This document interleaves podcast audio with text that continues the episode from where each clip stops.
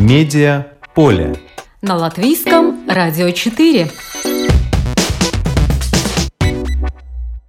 Здравствуйте, вас приветствует Марина Ковалева. Смарт-клуб журнала «Открытый город» отмечает десятилетний юбилей выходом книги «Диалоги на вулкане», в которую вошли записи самых ярких за эти годы 30 встреч с умными людьми. Зачем книга, да еще и бумажная?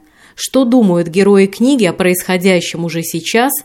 Как небольшое медиа «Открытый город» стало объектом большой кибератаки? И как журнал продолжает жить в интернете? Татьяна Фаст, Владимир Вигман, Валдес Затларс, Киров Липман, Кирилл Набутов, Дмитрий Орешкин сегодня в «Медиаполе».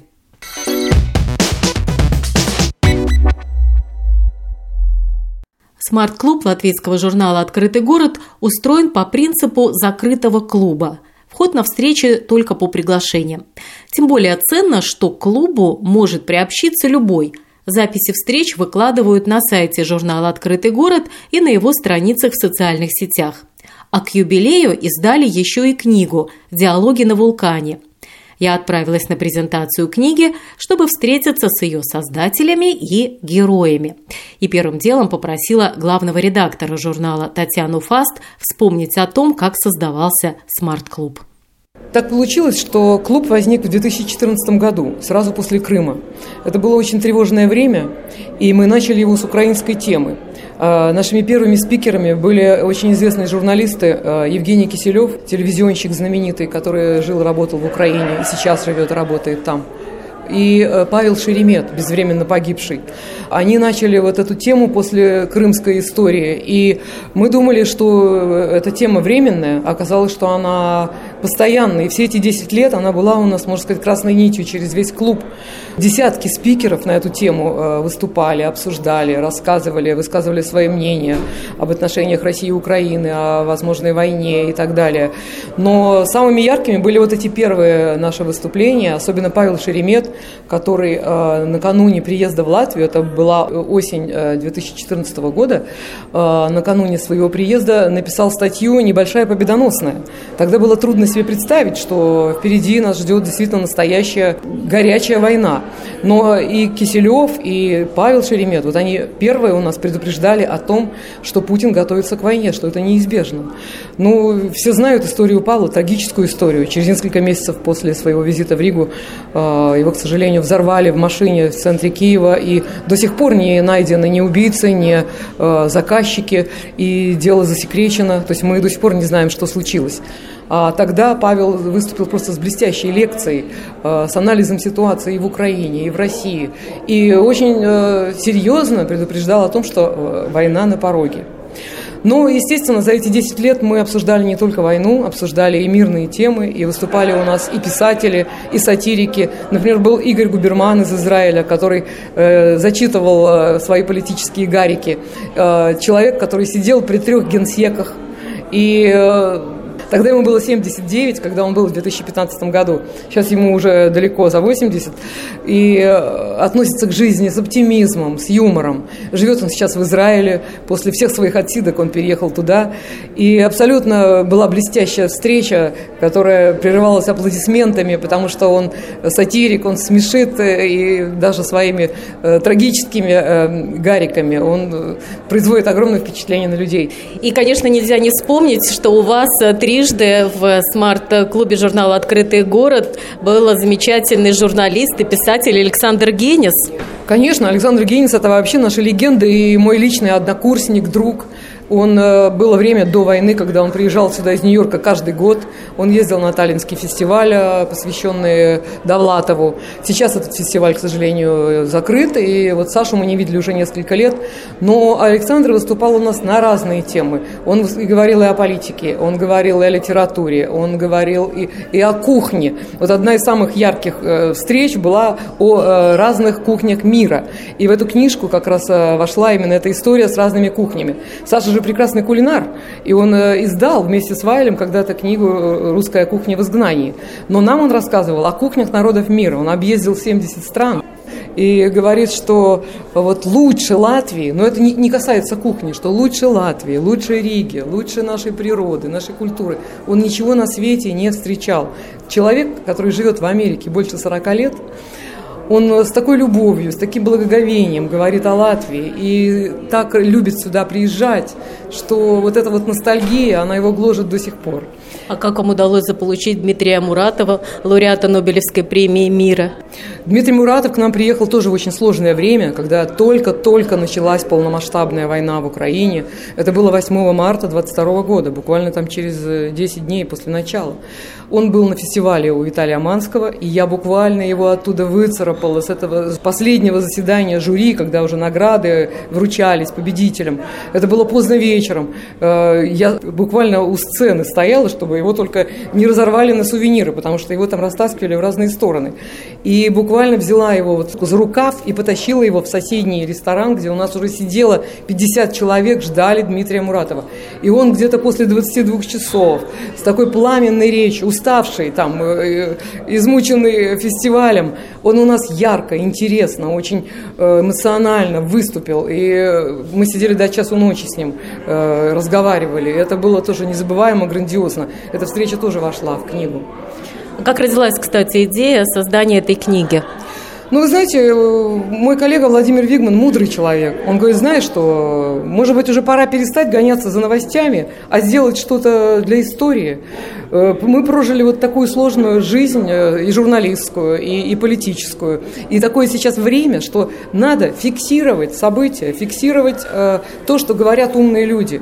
И у нас было вот столько гениальных спикеров, которые э, изумительные анализы делали ситуации и политической, и экономической, и культурной.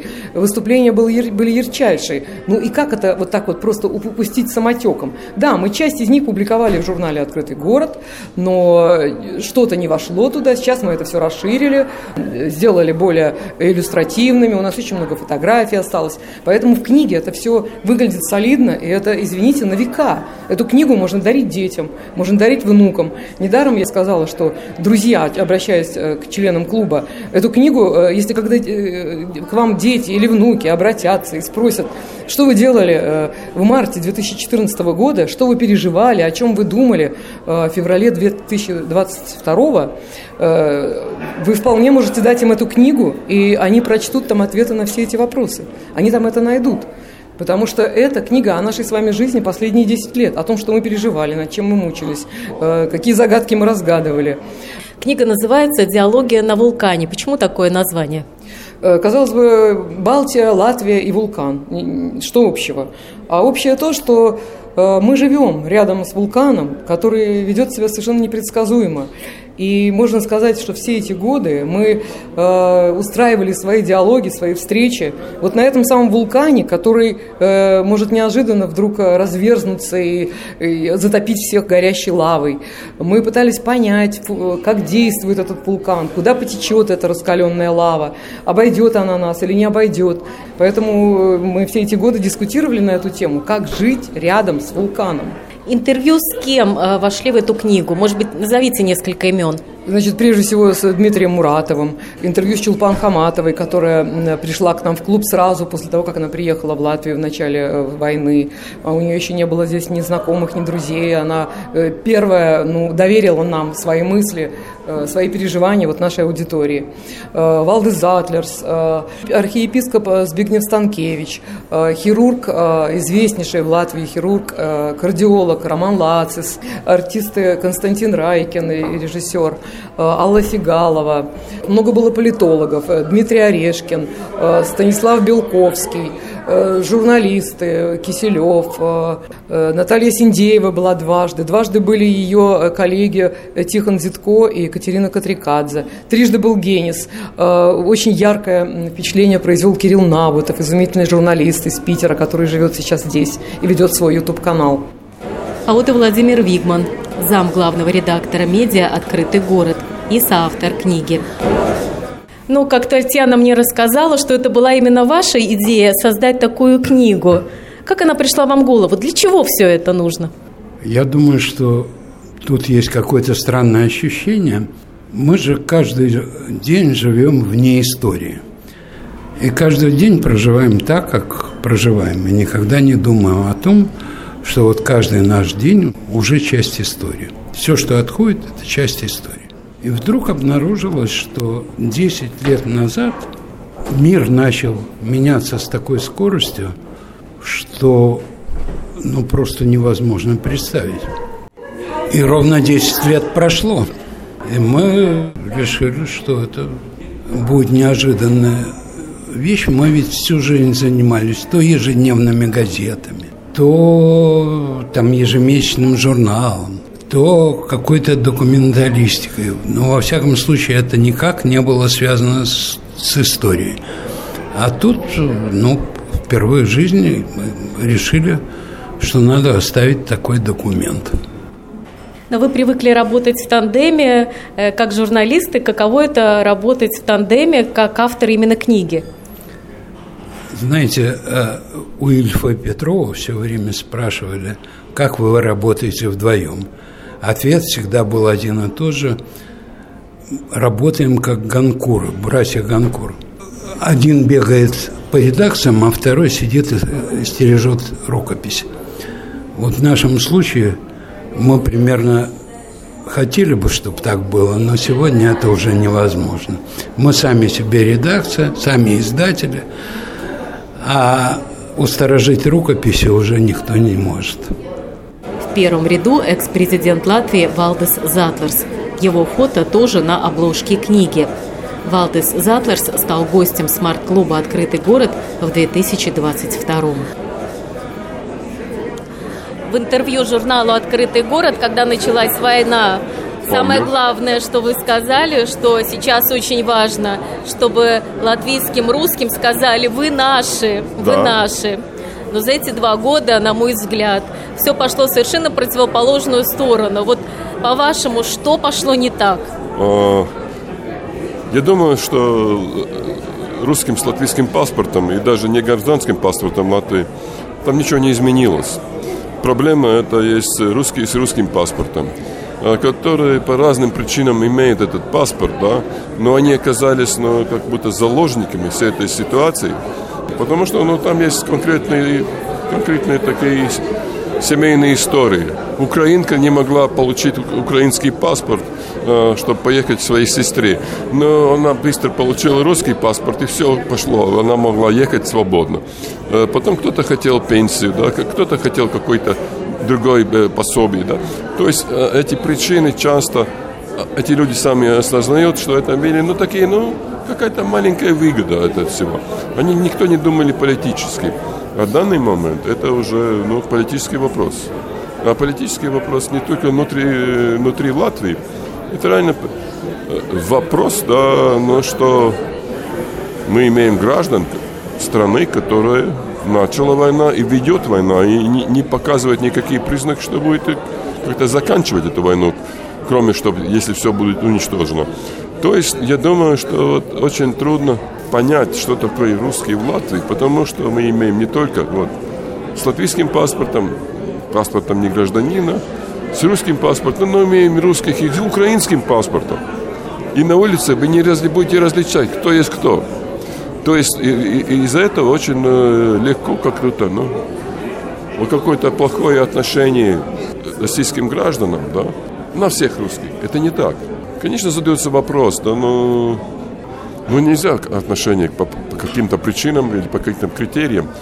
Паспорт это критерий, реально, да? Потому что когда люди записываются в латвийскую армию, русские, и никто не спрашивает, у них твой латвийский паспорт, тебе берут. Не спрашивают, ты лоялен или не лоялен, просто берут, потому что это отношение государства. Также, когда вот украинские беженцы приехали, да, Никто не спрашивал, кто ты, русский или, или украинец. Просто украинский паспорт, значит украинец. Да? То есть, ну, это с одной стороны как-то, оно очень примитивно, но, по крайней мере, это честно. Да, потому что ну, мы не будем как-то придумывать какие-то кредиты. Это хороший, это плохой, это может жить, это не может жить.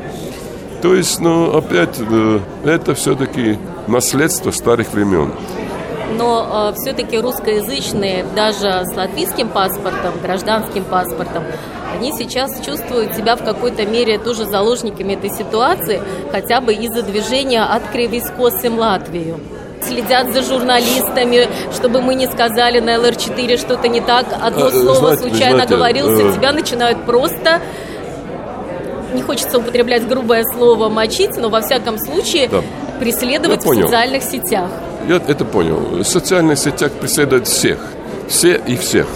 Э, то есть, э, ну, и меня преследует, и только за другие какие-то вопросы. То есть, это там, там такая норма. Но надо привыкнуть одному такому побочному явлению демократии, что мнения могут быть очень разные. И чепуху может нести иногда кто-то. А, то есть не брать это так к сердцу, что все вот так думают. Да? А, я когда спорил насчет вот этого, что русский канал по-другому как-то рассказывает, я тогда этому министру культуры сказал, я ведь понимаете, русский язык есть русский язык, латышский язык латышский. Если перевести точно-точно, никто не поймет. То есть там надо все-таки этим языком рассказывать и разъяснять, да? И не надо спрашивать, почему вот там не сказали так. Потому что это по-русски, это, это не по-латышски. То есть надо понять, что никогда не будет один к одному. А то, что разное будет, это нормально, этому надо привыкнуть, да, потому что не сразу идти на, на, на демонстрации и кричать, нас тут э, не любят и так далее. Ну, в жизни тоже одного любим, нужно не любим, но, в принципе, это живем все вместе. Да. Я думаю, что эти два года показали, что, несмотря на все сложности, э, несмотря на все недоверие, которое растет, ну, из, из-за очень объективных причин, все равно отношения людей, они очень осторожны вот эта духовная самодисциплина, она на очень высоком уровне. Вот это и есть ценность латвийского общества. И э, почему вы считаете важно в наше время вот издавать такие книги, которые вот написали Татьяна Фаст и Владимир Вигман? Времена очень быстро меняются. А в этой книге зафиксированы какие-то эпизоды, как в каком-то конкретном э, времени, как году, там, даже месяце, да, вот была такая обстановка вокруг, вот так мы думали. Может быть, мы сейчас думаем по-другому, да, но вот это показывает эту динамику. Это для истории. Потому что ну, как, воспоминания людей, они будут как-то, ну, всегда немножко так, как, э, ну, сказочки, да, то есть, ну, хочется там красиво все рассказать. А эта книга – это документация времени. Конкретные люди, конкретные слова, да, конкретные идеи.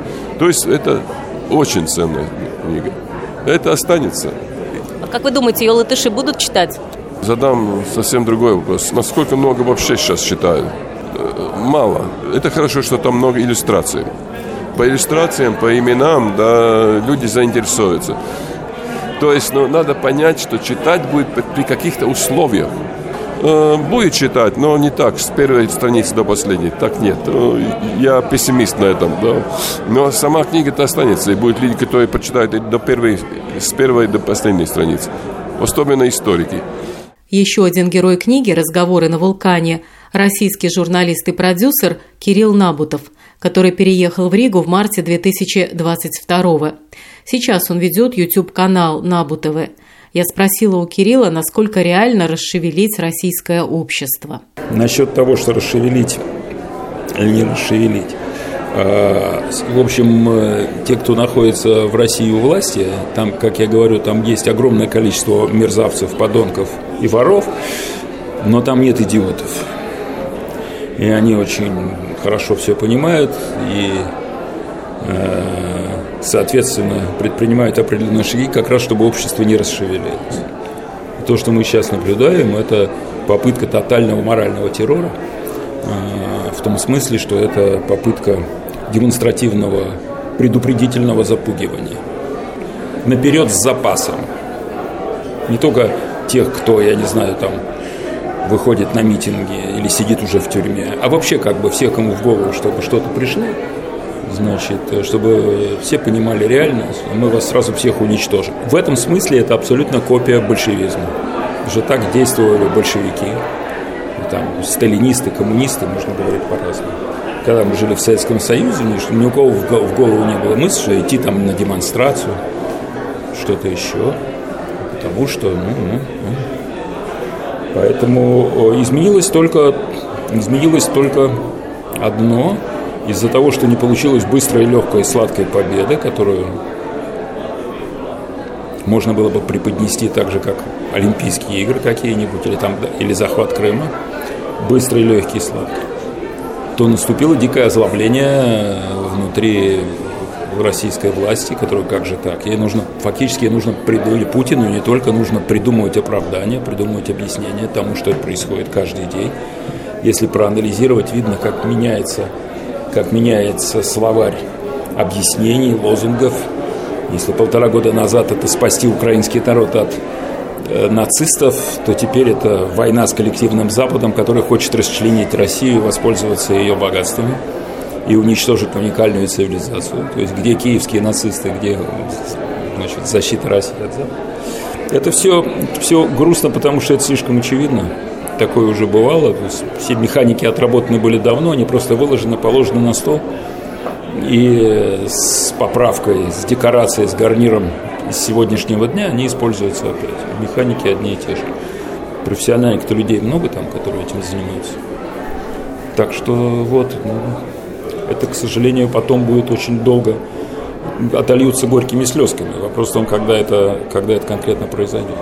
И что в силах журналистов, тех же российских журналистов, которые уехали из России, тех, кто остались там? Я не могу говорить за всех, я могу говорить только за себя. Если ты считаешь что-то и ты хочешь это высказать, поделиться с людьми, то делай это. Не жди, что тебе там заплатят деньги за это а, заплатят, ну, если будет кому платить хорошо, нет, значит нет. Но это пафосные слова, я пафос... Я не, паф, я не умею пафосные слова, но, ну, грубо говоря, если ты не можешь, не можешь молчать, это ужасно звучит высокопарно. И, если ты не можешь молчать, тебя изнутри разрывает, ну, вот ты говоришь. И если тебя кто-то услышал, то ты понимаешь, что ты ну, не впустую, ты не только жене на кухне об этом рассказываешь. Тем более, что жена, прожив с тобой сто лет, и так знает все, что ты скажешь. А когда ты все-таки видишь реакцию в соцсетях там, или в Ютубе, и ты видишь там растущее количество подписчиков, там в десятках и там в сотнях тысяч просмотров и миллионов просмотров, ну, ты во всяком случае себя льстишь надежды, что ты маленький пигмей, ты червячок, но, может быть, то, что ты что-то вякнул, для кого-то важно, или для кого-то интересно, или кому-то помогло чуть-чуть успокоиться, или чуть-чуть как-то светлее посмотреть. Ну, тебе, это, это дороже всего остального стоит. Ну, это высокопарно звучит, конечно, но вы задали такой вопрос.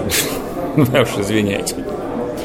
И на ваш взгляд, чем важно вот издание таких книг, э, которые написали Татьяна Фаст и Владимир Вигман именно в наше время?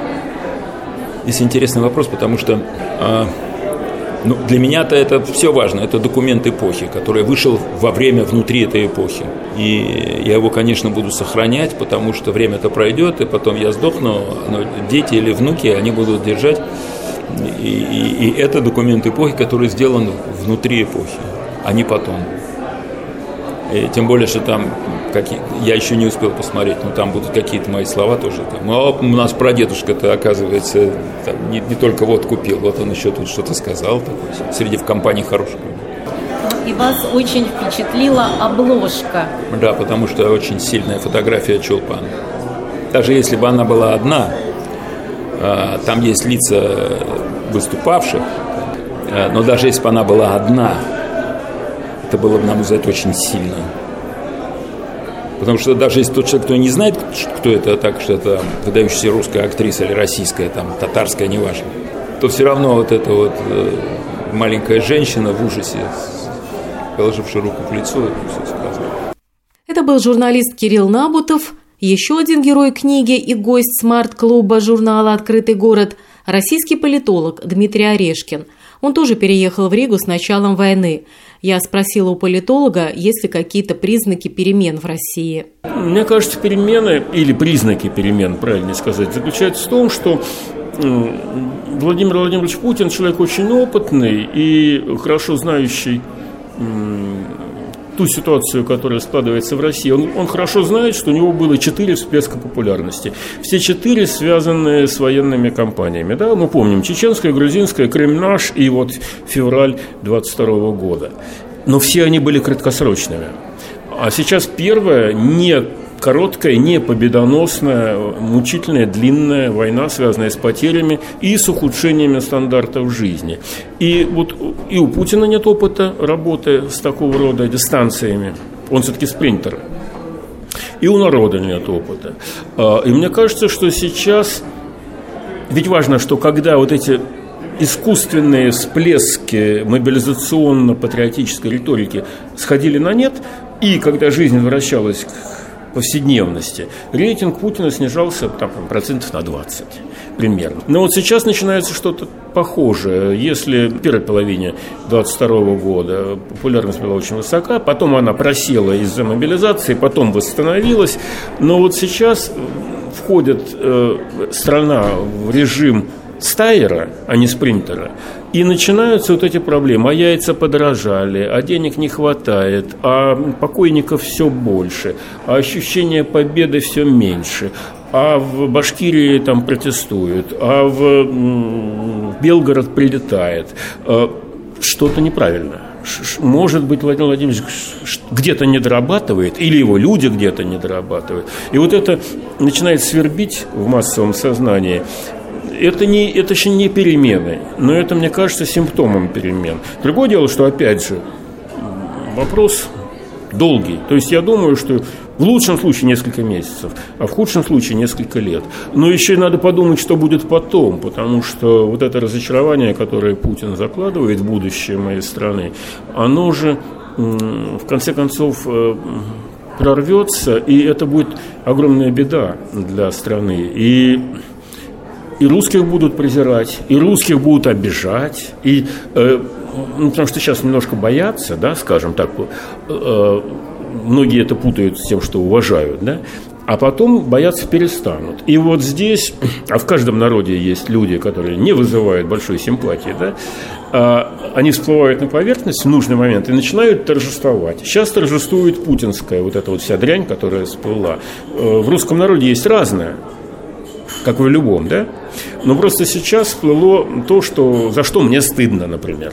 А потом это всплывет в народах-победителях, и они с удовольствием будут вытирать ноги о всех русских, и это, к этому тоже, к сожалению, надо быть готовым. А потому что что остается делать? Э, не надо было начинать. Надо было немножко подумать чуть-чуть раньше. Может быть, у вас есть информация, э, как изменилось за это время э, вот, медиапотребление именно в России? Ну, это не у меня лично есть, но есть специальные люди, которые этим занимаются. Они говорят, что надоела политика. Это признак того, что вот эта вот патриотическая мобилизация, консолидация, в некотором смысле истероидная картинка мира начинает выдыхаться. Больше людей интересует развлекуха, а, вот такой вот мейнстрим, там песни, пляски, про жизнь, про доходы. Политика надоела, и я это на себе чувствую, в общем. И, и это хорошо. Значит, вот эта искусственная накачка, связанная с войной, она выдыхается. Людей волнуют простые жизненные проблемы. А вот режим Владимира Путина простые жизненные проблемы решать не обучен. Он не обучен контролировать э, или ремонтировать тепловые сети, решать там проблемы с надежным рублем. Если бы он это умел делать, ему не надо было бы нападать на Украину. Украина сама бы э, двинулась туда, где интереснее и красивее жить. Она выбрала для себя Европу, и в этом смысле Путин проиграл. Он не смог победить в мирном соревновании, решил победить в военном думаю, что не получится. Ну так вот, э, в общественном мнении снижается интерес э, к политике, пункт первый. А в том пространстве, которое называется политическое медиа, снижается интерес к Путину. Социологи фиксируют некоторое снижение. Небольшое, но устойчивое. А, то есть вот этот переход на стайерскую фазу, он Владимиру Путину вреден. Ну и мы с вами сами видим, то женщины начинают протестовать, то у людей отопления нет. Это ведь не военная, вот не прямая военная тема. И люди протестуют не против там, скажем, какой-то военной агрессии. Это слишком сложно, далеко не интересно. Они стараются этого избегать. Но они же видят повседневные жизненные проблемы. У женщин нет мужа, которого забрали. У детей нет отца, там, у сестры нет брата. При этом нет побед, а в батареях отсутствует тепло, ну и так далее. Да? Эм, так что признаки есть медленные. Тут Абсолютно не надо обольщаться, но не надо и разочаровываться тоже. Это был российский политолог Дмитрий Орешкин. Всего за 10 лет смарт-клуба журнала «Открытый город» в нем выступили более 70 спикеров. А сборник «Диалоги на вулкане» вышел благодаря поддержке почти 30 предпринимателей, среди которых Киров Липман, владелец Гриндекса. Татьяна. Не, ну, конечно, мы уже привыкли к этому, что мы периодически встречаемся с руководителями открытого города. И я вам скажу, что это большая честь нам. Многие не задумываются, но такая страна, как Латвия, должна была быть одна из самых богатейших стран мира, имея такую инфраструктуру. Три порта, причем один не замерзающий Лепойский порт. Лес. Сохранили бы хотя бы 50% производства. Деньги были бы такие огромные, что трудно передать. Но надо признать, что я не говорю, что все правительство плохое. Отдельно министры грамотно были. Но в основном наша беда, что не было профессионального правительства. Непрофессионального. Если мог, допустим, министр здравоохранения быть пианистом, это унижение всего народа латвийского. Я патриот этой страны, не стесняюсь об этом говорить. Мои предки с 17 столетия здесь. Моя мама была очень большая патриотка этой страны. И она меня учила, что ты никуда не должен уезжать. Это твоя страна, ты должен после себя оставить доброе слово, чтобы тебя вспоминали. Хотя у меня очень богатые родственники, единственные родственники, я им для них являюсь, это в Америке. Моя двоюродная сестра 25 лет отработала олдерменом в Чикаго, Хелен Шиллер – мой двоюродный брат, это ее родной брат, 15 лет отработал в Белом доме, журналист, пресс-секретарем, Эд Шиллер. Можете представить, насколько я патриот этой страны. Мне больно и обидно, поэтому я привожу этот пример. И чем могут помочь такие мероприятия, которые организовывают Татьяна Фаст и Владимир Вигман, их пресс-клуб, чтобы улучшить ситуацию в нашей Они стране? Они очень правильно понимают ситуацию, они правильно настраивают на собеседование клиента, и они дают понять, что каждый может сделать значительно больше, чем он предполагает. И это очень важно. В этом году исполняется не только 10 лет смарт-клубу журнала «Открытый город», но и год с того момента, как журнал стал выходить только в интернете. Что показал этот год, поинтересовалась я у главного редактора Татьяны Фаст. Ну, люди привыкли сегодня, к сожалению, читать только заголовки новостей, даже не сами новости, а заголовки новостей. И в какой-то степени э, ну, мы удовлетворяем эту потребность. Мы даем новость, естественно, с каким-то ярким, интересным заголовком. Но э, наша концепция – это суть э, того, что происходит в Латвии и мире вот на сегодняшний день. И не нужно лишней информации, не нужно загружать людей ну, какими-то неважными новостями. У нас только важные новости. Их немного за целый день, но они выходят каждый день. Они свежие, они самые актуальные, и в них выступают самые интересные эксперты и Латвии, и мира.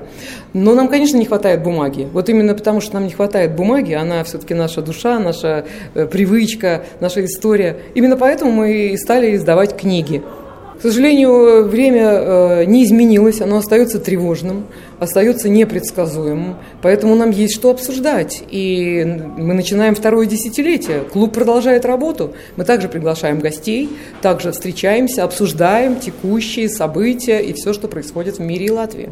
О работе открытого города в интернете рассказал и зам главного редактора Владимир Вигман. Целый год вы уже в интернет-среде. Какие для вас были вызовы? Как вы себя там ощущаете? Ну, мне кажется, что интернет-среда разная очень. И в большой своей части она вторична. То есть вы имеете в виду, говоря вторично, о том, что кто-то просто перепечатывает контент, ну, созданный да, кем-то другим? Конечно, но понимаете, это вообще говоря, оригинальный продукт очень дорогостоящий. И, скажем, если Wall Street Journal занимается каким-то какой-то вещью, она тратит бешеные деньги на это. Для того, чтобы его использовать этот контент, можно не тратить вообще никаких денег. Надо написать со ссылкой на Wall Street Journal. И все. Ну, за подписку только заплатить, потому что в свободном ну, доступе да, практически ну, это, ничего нет. Но это же недорогой ресурс относительно. Относительно. Легче заплатить, я чем хорошо, самому создать. Я, я хорошо знаю, что когда мы делали газеты, э, каких это денег стоило вообще содержать огромный коллектив э, и все остальное. Это вообще история очень дорогостоящая. А купить подписку, ну, хорошо, будет это 100 долларов. Ну, хорошо, хотите, тысячу. Это ничто не меняет. Это во-первых. Во-вторых, какие вызовы? Вызовы, ну, наш маленький проект вообще, который, честно сказать, казалось бы, не должен занимать большие организации.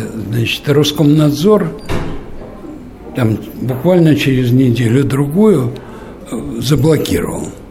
Ваш э, э интернет-сайт. Сайт заблокировал. Free City LV. Да. Ну, буквально сразу и быстро с пониманием дела. А на прошлой неделе на нас была проведена атака, там, которая начиналась из города Севастополь сначала, потом продолжилась из Венесуэлы, а потом 20 миллионов одномоментных заходов из Куала-Лумпура. То есть кибератака на ваш да. сайт – это хороший знак, значит, ваши медиа э, у кого-то вызывает беспокойство у кого-то мы знаем, у кого. Понятно, что он, те, у кого вызывает беспокойство, не сидят в Куала-Лумпуре, а сидят где-нибудь под Тулой и запускают все это через свои серверы, но Господь с ними, ну, у каждого своя работа. И на каких э, сейчас платформах в интернете вы представлены? В основном в Телеграме, сайт и в Инстаграме, но это слабо работающий для нас ресурс. Но... Все эксперты говорят, что пора осваивать ТикТок и WhatsApp. Вы думаете об этом? Нет, и думать не хочу. Почему? Объясню, потому что если вообще задача бегать за популярностью, то, конечно, надо осваивать. Но когда достигаешь определенного возраста, уже не хочется бегать со всеми. У меня отдельная дорожка в этой жизни, и я уж как-нибудь с Таней по ней пробегу. Это первое. Если говорить больше, то вот наш месседж миру, мы выпустили книгу. То, что сегодня практически кажется абсолютно бессмысленным занятием, потому что печатная продукция исчезает из обращения. Однако вот у нас на презентации собралось огромное количество людей, причем не просто людей, а людей достойных, что говорит о том, что наше представление, что книга уже прошлый век, неправда. Ну что ж, а желаю удачи Татьяне Фаст и Владимиру Вигману. Сегодня мы рассказали о том, как смарт-клуб журнала «Открытый город» начал юбилейный год и о сборнике «Диалоги на вулкане». Программу подготовила и провела Марина Ковалева. Спасибо за внимание. Медиа поле. На латвийском радио 4.